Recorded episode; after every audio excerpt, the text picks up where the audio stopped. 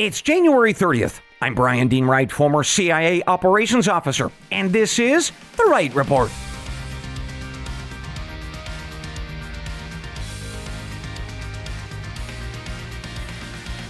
Hey, good day to you, ladies and gentlemen. Welcome to The Wright Report, your daily news podcast. I've got five briefs for you this morning that are shaping America and the world.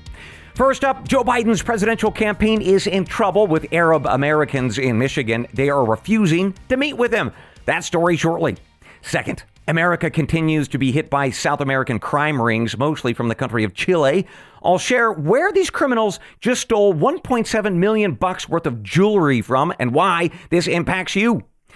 Third, Today marks the one year anniversary of sorts of an, an, Arizona rancher who was accused of murdering an illegal migrant who was probably working for the cartels. I've got that story in a bit. Fourth, the White House has stopped a new natural gas terminal from being built in the state of Louisiana.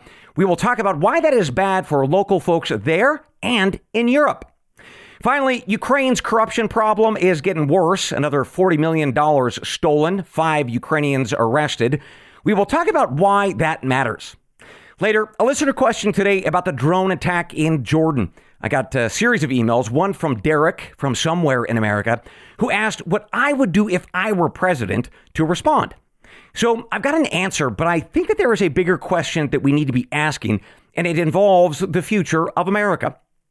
But before we get to that, let's get to our top stories of the morning. Joe Biden's presidential campaign is in continued trouble this morning with Arab Americans, specifically in the state of Michigan. They and other Muslim Americans in that state do not want to meet with Mr. Biden or his staff, to be more accurate. Last Friday, Mr. Biden's campaign chief was supposed to meet with the mayor of Dearborn, Michigan, a man named Abdullah Hammoud, along with other Arab community leaders and activists in that state. The mayor, though, and others canceled just before the meeting was set to start. As the mayor said, quote, it's dehumanizing to send campaign staff to ask us uh, what it would take to earn our support next November. All the while, you have an active genocide that is being funded, is supported, and defended by the current administration. End quote. Well, others in the state joined in that sentiment. A leader of the Muslim campaign called Abandon Biden said that any efforts to get Arab or Muslim votes in America by the Biden folks would be, quote, futile. Finally, uh, other Arab activists in Michigan, the one offered this, quote, Biden's campaign now sees us as a threat, and they know that they can't win elections without us, end quote. And as they correctly point out, Michigan is home to about 200,000 Muslim voters and another 300,000 or so of folks who claim ancestry from the Middle East and North Africa. And that spells trouble for Mr. Biden in that must win state of Michigan. In fact, last time around in 2020, Mr. Biden claimed to have won that state by about 150,000 votes. So if he were to lose 200,000, he would certainly be in trouble. And there is polling to suggest that he is as the Arab outlet Al Jazeera warned recently, polling of Muslim and Arab Americans shows that only 17% of those folks support Mr. Biden right now, and that is down from about 60% before the Hamas terror strikes. For what it's worth, Mr. Biden says publicly that he's not worried about these Arab or Muslim Democrat protesters. Quote, Donald Trump wants to put a ban on Arabs coming into the country, we will make sure that Arab and Muslims understand who is really caring about the Arab population. End quote. So those are the quick facts and data out of Michigan this morning with some pretty serious implications for the 2024 election. Let me now pivot to my analysis and opinion. And let me start with a reminder from a poll about three months ago. About 60% of Muslim Americans believe that Hamas was fully or somewhat justified in the slaughter of Jews back on October 7th. A separate 40% of them approve of Hamas's leadership. And that is who Joe Biden needs to win the White House. And that is the state of the modern Democrat Party. They need terror sympathizers to win elections. And that is why, as I shared with you yesterday, Mr. Biden wants the war in Gaza to be over as soon as possible and that is why he's he is reluctant to hit back at Iran. And you put that together, and my goodness, that is quite a moment in U.S. history, and quite horrific, really. At least if you are a voter who doesn't want someone in the White House who has to rely on terrorists as their political base. But that is this moment in U.S. history. More to come. With that, we pivot to our second piece of news of the morning. South American crime rings continue to attack and rob homes all across America. It's an issue that I first raised with you back on December 14th when I shared that eight American states are being targeted by criminal gangs, mostly from the country of Chile. As listeners will recall, this started back in 2014. Under then President Obama, he gave Chile and other South American nations some special approval to travel to this country without a visa. And that started a boom of travelers, but especially criminals. Chileans would come to this country for 90 days. They would scope out neighborhoods. Sometimes they would pretend to be yard workers or house cleaners. And then they would rob the houses of their valuables. They would then quickly fly back to Chile with their stolen goods or sell them on the U.S. black market. It's a problem that's gotten exponentially bad under Mr. Biden, with stories like those that I shared with you back in December of Chilean crime tourists that were arrested in a wealthy suburb of Philadelphia as just one of the many examples. But now we've got yet another one. It involves Mr. Stefano R. Cortez Munoz. He is a Chilean national who crossed the border illegally under Mr. Biden. Well, he has been charged in Connecticut for his role in a Chilean crime ring that stole at least 1.6 to 1.7 million bucks in jewelry from a home in Greenwich. He's also believed to have run crime rings like these in the states of Florida and Oklahoma at least. You may be interested to know he has been deported multiple times, but he came across the border illegally at some point over the past two years. For what it's worth, Mr. Cortez Munoz and his accomplices may also be connected to other home robberies in the cities of Avon and Simsbury, Connecticut. The style of the break in, which uh, has involved throwing or dragging safes downstairs, well, that uh, process or modus operandi has been noticed in these other communities as well. So, those are the quick facts and data about this national Chilean crime ring or rings operating all around this country this morning. Let me give you my quick analysis and opinion.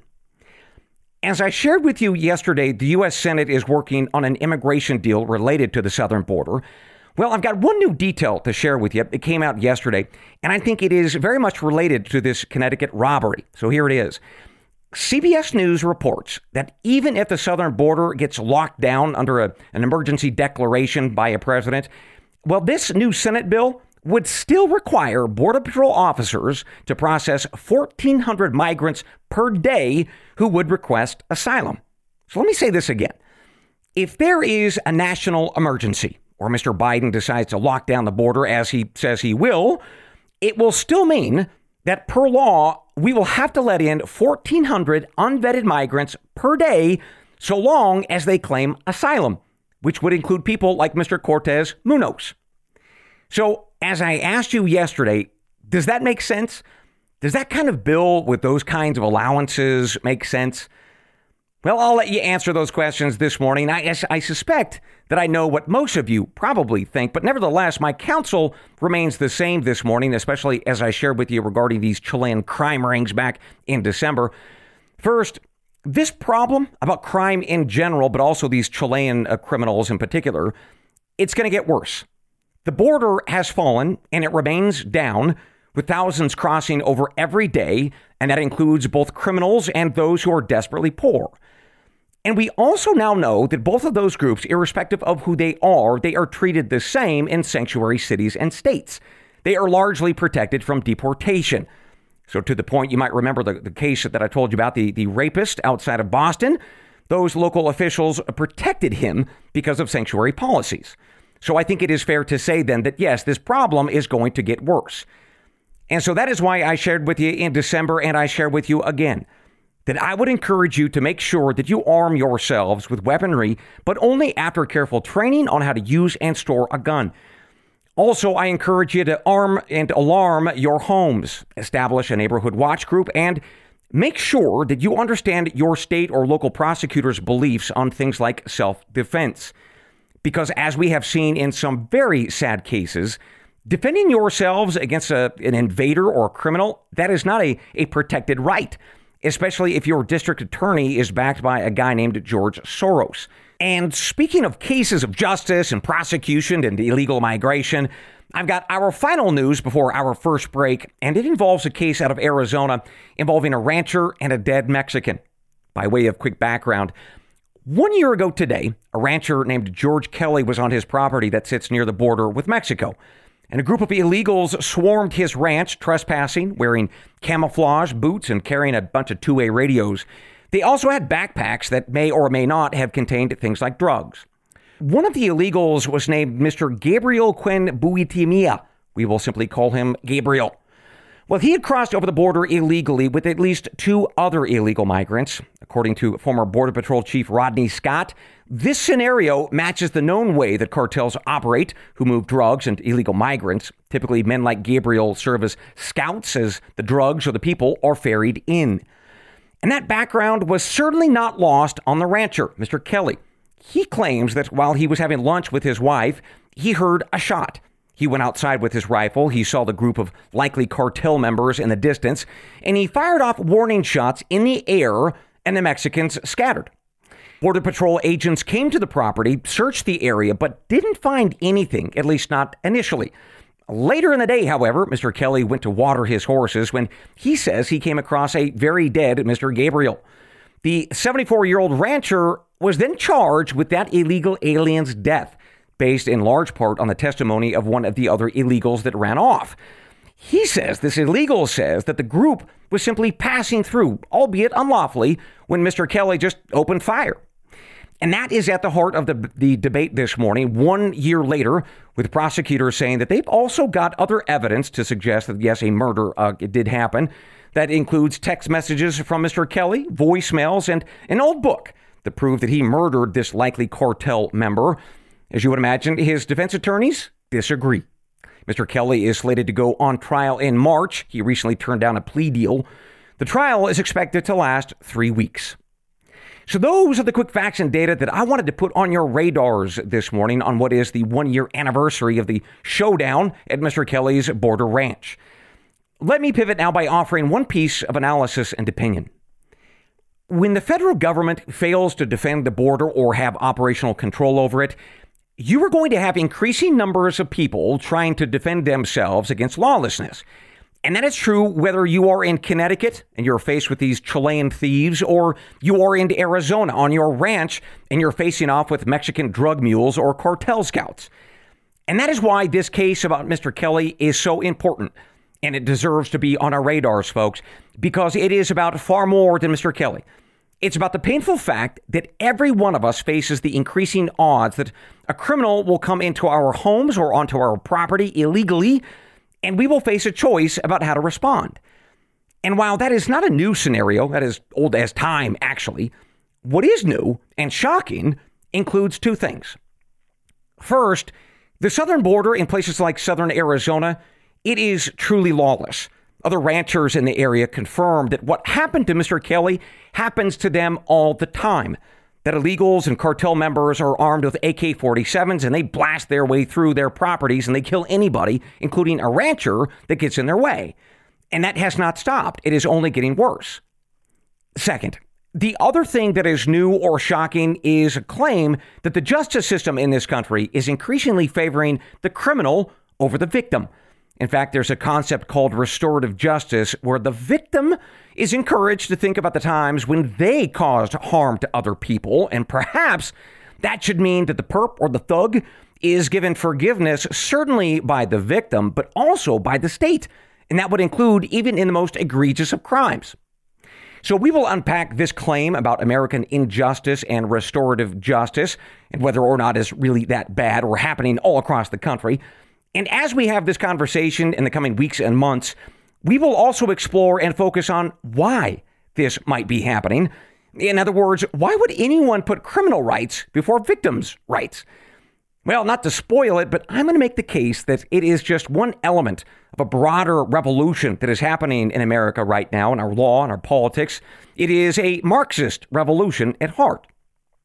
So put this idea and this case of Mr. Kelly on your radars, folks, with more to come, certainly during the trial in March. And with that, let's take our first break of the morning. For subscribers listening at wrightreport.substack.com, thank you. It is you and your financial support that are keeping this podcast alive. Meanwhile, for my other loyal listeners, I thank you as well. I encourage you to do your part this morning and support the companies that support me. You will hear about them shortly. We'll be right back. Folks, for over 230 years, my family of farmers and ranchers have worked the fields and logged the mountains of America. And while doing it, we've come up with a family motto. We call it Right Country. It's about creating a family and community that take pride in things like hard work, good living, and love of the nation. And fueling that family motto each morning is our new daily tradition. It's a cup of Right Country coffee. I am so proud to introduce this to you. It's been created by my favorite company, the one and only Wacker Coffee Company. It has a, a natural taste of chocolate, almonds, brown sugar, although I should tell you, nothing has been added to this. That is just how the beans properly taste when properly roasted. And that is why it has become my family's daily workhorse, whether that be in the fields or in the mountains or at the office. So do yourself a favor. Go to wackercoffeeco.com. That's W A C K E R, wackercoffeeco.com, and look for the right country blend. For my paid subscribers, you will get 15% off your order. Just use the promo code that you will find in my daily Substack post. But whether you are a paid subscriber or not, you gotta taste my family's personal roast. Taste Right Country from wackercoffeeco.com. And as you do, my friends, think of me and know that you are part of my family. You are part of Right Country. Welcome back to the Wright Report. Let's continue with our news this morning with a pivot towards a mix of domestic and international developments. We start in the state of Louisiana, which was supposed to be the new home of the country's largest liquefied natural gas or LNG export facility. But no longer. The Biden White House announced last Friday that it was pausing all pending export permits for these LNG facilities, all until the Department of Energy can review their impact on climate change. And that will effectively cancel about 17 projects that are in the permitting process, mostly in Texas and Louisiana, including that massive new LNG facility that was supposed to be built near Cameron, Louisiana. The White House is celebrating what they did, telling Americans that it is a big win for the climate. And those activists in the climate community are certainly quite happy, including folks in the Sierra Club to also former Vice President Al Gore, all applauding Mr. Biden this morning as he takes down any future growth of this LNG industry. However, not as happy are the locals who were counting on future jobs in Louisiana. Also, not happy are area governments who are looking forward to some tax revenue. Also, not happy, as you would imagine, are the LNG operators, but perhaps the most angry, upset, or losing end of this short stick is Europe. As Bloomberg News reports, European countries have been counting on the Americans as their cornerstone energy provider, hoping to eventually replace the Russians. And while it is true that Europe does have access to other LNG, especially from Arab countries or places like Norway, America's LNG was and is viewed as the safest, most predictable source of energy to power European homes and businesses. Others say that Biden's decision probably won't be a killer of European prosperity. For instance, Bloomberg NEF reports that there is a global build-out underway of LNG facilities, and that will result in about 70% more capacity by the year 2030. Mm, but that's still driving climate change activists absolutely bonkers. They see this fuel as dirty, and they want to shut it all down, and that is their goal to reduce this 70% more capacity all the way to zero and well beyond. So, those are the quick facts and data this morning. Let me now pivot to my analysis and opinion and talk about why you should care. If you live in Texas or Louisiana, you definitely care about this news. Fewer jobs, less tax revenue, less economic development, and that is all very bad. But I think that Biden's decision is also a lost opportunity for America because we now provide Europe about 40% of their LNG imports, and that is far more than any other country in the world. But if we could increase that, our LNG gives us much greater leverage over European countries, just like Russia had before the run up to the war in Ukraine. And that fight over power and energy has shaped the very destiny of the world for centuries, making largely irrelevant nations or regions like the Middle East suddenly in the driver's seat of global politics because of their dominance of an energy supplied like oil. And that is what the Biden White House just gave away. He shut down our ability to shape the world as we want to with our LNG. And that's a shame. The only good news is that with a new president, this LNG decision could be reversed. We might claw back our LNG market share with some good paying jobs to boot in Louisiana. And then maybe we can gain some more leverage over those European partners when they're getting a little bit too sassy down the road. Finally, and speaking of Europe, we close out this morning's Wright Report with this quick news from Ukraine. Five Ukrainians have been arrested for their involvement in a $40 million theft of funds that were supposed to buy ammunition for the war against Russia. However, none of the 100,000 artillery shells that they bought were ever delivered. Rather, the money went straight into their corrupt little pockets. All five men were relatively senior officials within the Ministry of Defense. When asked for comment, President Volodymyr Zelensky said that this development is actually a good thing. It's a demonstration of his commitment to root out endemic corruption in his country.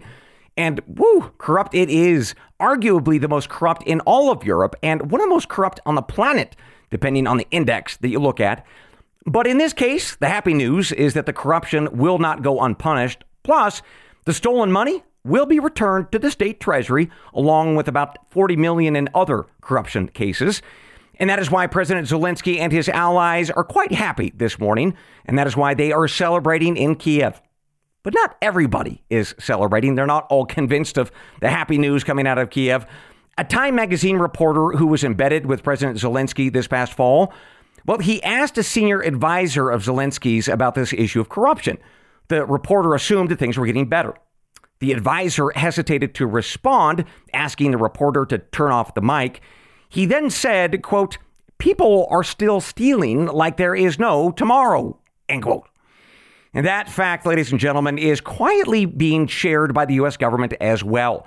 For example, we note that the State Department discreetly released a uh, report or assessment back in October that they are far more worried about Ukrainian corruption that they have publicly admitted and that would include fraud involving humanitarian aid and the supply of weaponry. Finally, there are worries in the Pentagon and the White House this morning that Zelensky will use his anti corruption drive to push out rivals and to consolidate power. And that will encourage him to become more authoritarian over time.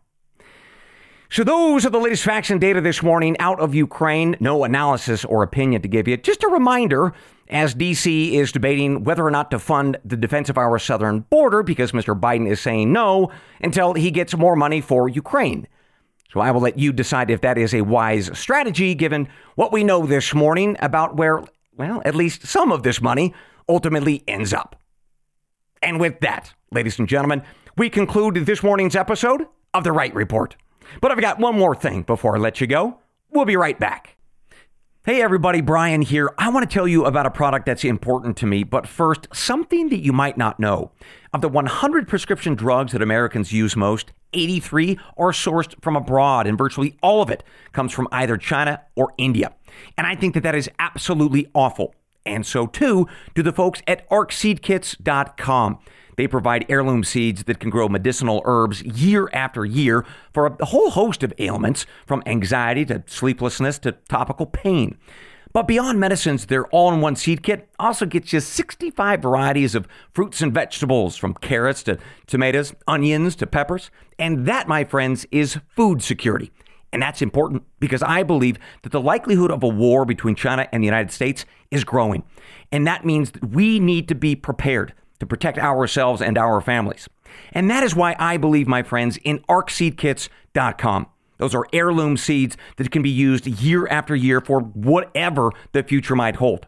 So go to arcseedkits.com, enter that promo code of right like my last name, and then you will get 10% off. So, yes, go to arcseedkits.com today. You will not regret this investment. Welcome back to the Wright Report with one more thing before I let you go. It's a listener question today sent to us from one of my paid subscribers at wrightreport.substack.com. Derek from somewhere in America wrote in asking what I would do if I were president if I had to respond to the Iranian attacks against our men and women in uniform in the Middle East. Derek, of course, is speaking of what I have been briefing you on for many, many weeks now the horrific attacks uh, lately on our small base in Jordan called Tower 22. We know that uh, that has killed three service members as of this morning. We are also learning that it was likely a successful attack because the anti drone or anti missile systems were disabled at that base as a, an American drone was returning to the base after an operation. The Iranians managed to sneak in one of their weapons at the same time more to come on that very interesting development. One other quick update for you. This morning, Mr. Biden and his national security team are debating how to respond to Iran, allegedly with a very forceful response, but not too forceful because they don't want a wider war with Iran. Maybe we can call that the Goldilocks response that is somehow just right. Well, Derek wanted to know is that what I would do if I were president? Well, Derek, first thing, thank God I am not president. I do not want that job, nor do I want to live in D.C. But second, I answered part of this question last Friday where I laid out three paths on how a president might respond to Iran's attacks. Uh, the first was a, a, massive assault on Tehran, probably via covert action and with collaboration with the Israelis. The second option was, well, what Biden is doing right now these little pinprick operations that to date really haven't done anything, as Mr. Biden himself has admitted. But it does give these pinprick uh, strikes, they, they do give the White House a talking point in the media, if nothing else, that, well, they're doing something, even if it is, well, ineffective. The third option that I offered you last Friday was a withdrawal from the Middle East to bring our men and women back home and probably then let China fill the void. They can deal with it given their reliance on that region and some pretty good relations with both the Saudis and the Iranians. So, which of these three options would I choose? Well, if I were president, God forbid, here's how I would start the conversation as I sat down with my national security team. And I would, I would begin with this question Why do we have troops in the Middle East? Why do we have so many folks in Iraq and Syria, Jordan, Bahrain, Kuwait, Saudi Arabia, and so on? Well, what I anticipate is that some of the folks from the Pentagon and the CIA would say that we need to degrade the threat of radical Islam. And the best place to do that is right at the root, and that requires boots on the ground in the Middle East. But I will tell you, based on my experiences, that's just not true. Boots on the ground and bases can absolutely be helpful. That is true. The drone bases or a regional presence can be helpful, but it's not critical. Right? We've got our clandestine networks. We've got our Arab partners that give us intel that we could then blow up people or their facilities. So we could and have kept the terror threat to a low boil without U.S. boots on the ground. Or ultimately, our Arab partners can do it themselves. So that means I think that there is another reason that we are in the Middle East this morning. There's another reason why we have all these boots on the ground and the bases spread all throughout the Middle East. And I think most of us know the answer it's oil. So let's talk about some history. Back in 1908, oil was discovered in Iran. In 1927, it was discovered in Iraq, but the real gusher was in 1938. The company that would become Chevron discovered oil in the otherwise backward country of Saudi Arabia. It was a land full of radical Islamists, dueling tribes and clans, a lot of goat herders, and that was about it. It really was a, a desert dump full of Star Wars characters that you might have seen in Tatooine. So, up until 1938, though, nobody really cared about the Saudis or what they were doing on their little version of Tatooine, except the British, who were screwing around with their empire. But the point is, America had very little compelling interest in the region beyond stopping the occasional pirates from taking our spices or textiles. And that's important for us to remember. Without the need of oil from the Middle East, America does not need those Arab countries. But that changed in the 1920s and 30s. And in the 100 years since, we have been locked in this region, stuck dealing with a bunch of backwards tribesmen and clansmen, Islamic radicals that had no interest in modernity. And while some of those things have changed over the past 100 years, for instance, the Saudis now drive Ferraris instead of camels, well, not much else has really changed. The Wahhabi or Salafi Islamic radicals still dominate Sunni societies. The Shia radicals across the Gulf, they run the country of Iran and they influence other nations like Qatar. In other words, the region, it really is still a violent dump. If I could borrow a line from Obi Wan Kenobi, the Middle East is a wretched hive full of scum and villainy.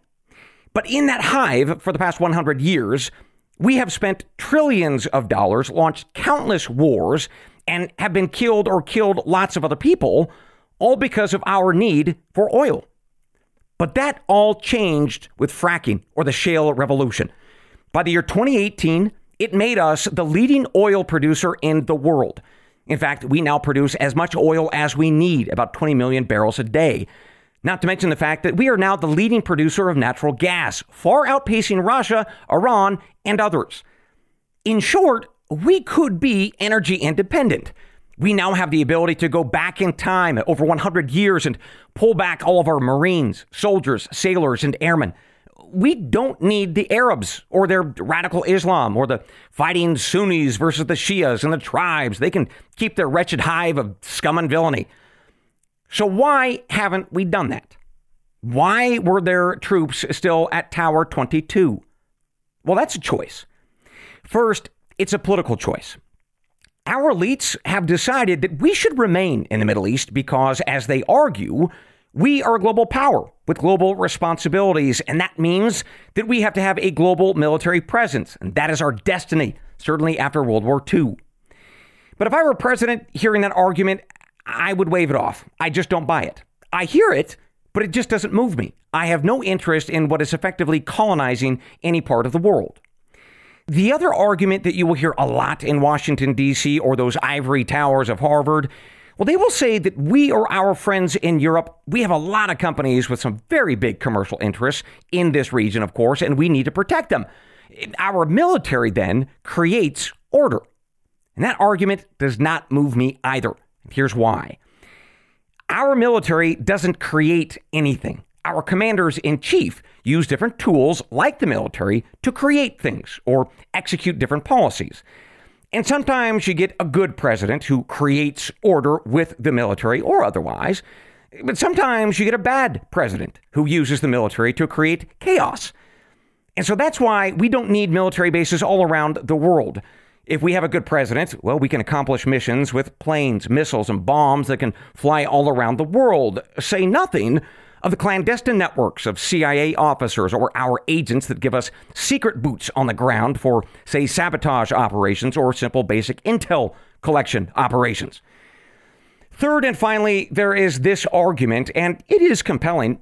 My oil and gas experts who are listening this morning will correctly point out that if we get out of the Middle East and we ditch their oil, we still have a pretty tricky oil problem of our own. And this starts to get a little bit complicated, involving words like heavy versus light crude and API gravity and sulfur content. But for us uh, non oil folks, here's the upshot. If we wanted to be truly energy independent on our own oil, producing and consuming only our own oil, America would have to spend a lot of money on building new infrastructure like refineries. But again, that's a choice too. Mr. Biden and his Democrat Congress just spent upwards of 500 billion to almost 1 trillion dollars on what they called a green energy transition, which as ever only gives us energy when the sun is out or the wind blows. So here's the point. Going back to our original question that kicked this all off, why are we still in the Middle East? Why did three people just die in Jordan?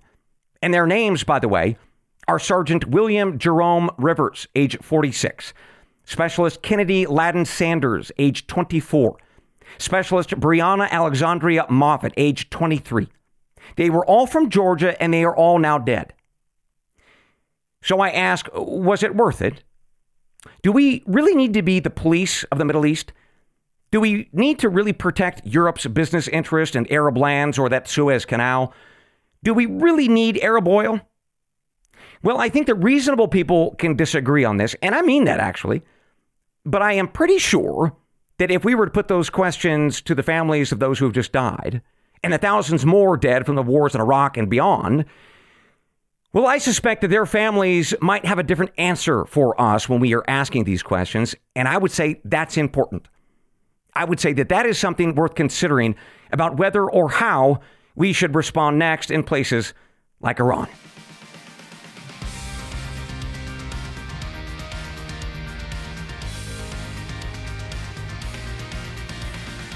And with that, ladies and gentlemen, we conclude your morning brief. As always, I will see you tomorrow, God willing. Until then, I leave you with the creed of every good spy and every wise American. They're the words from the Gospel of John, chapter 8, verse 32. And you shall know the truth, and the truth shall make you free. Good day.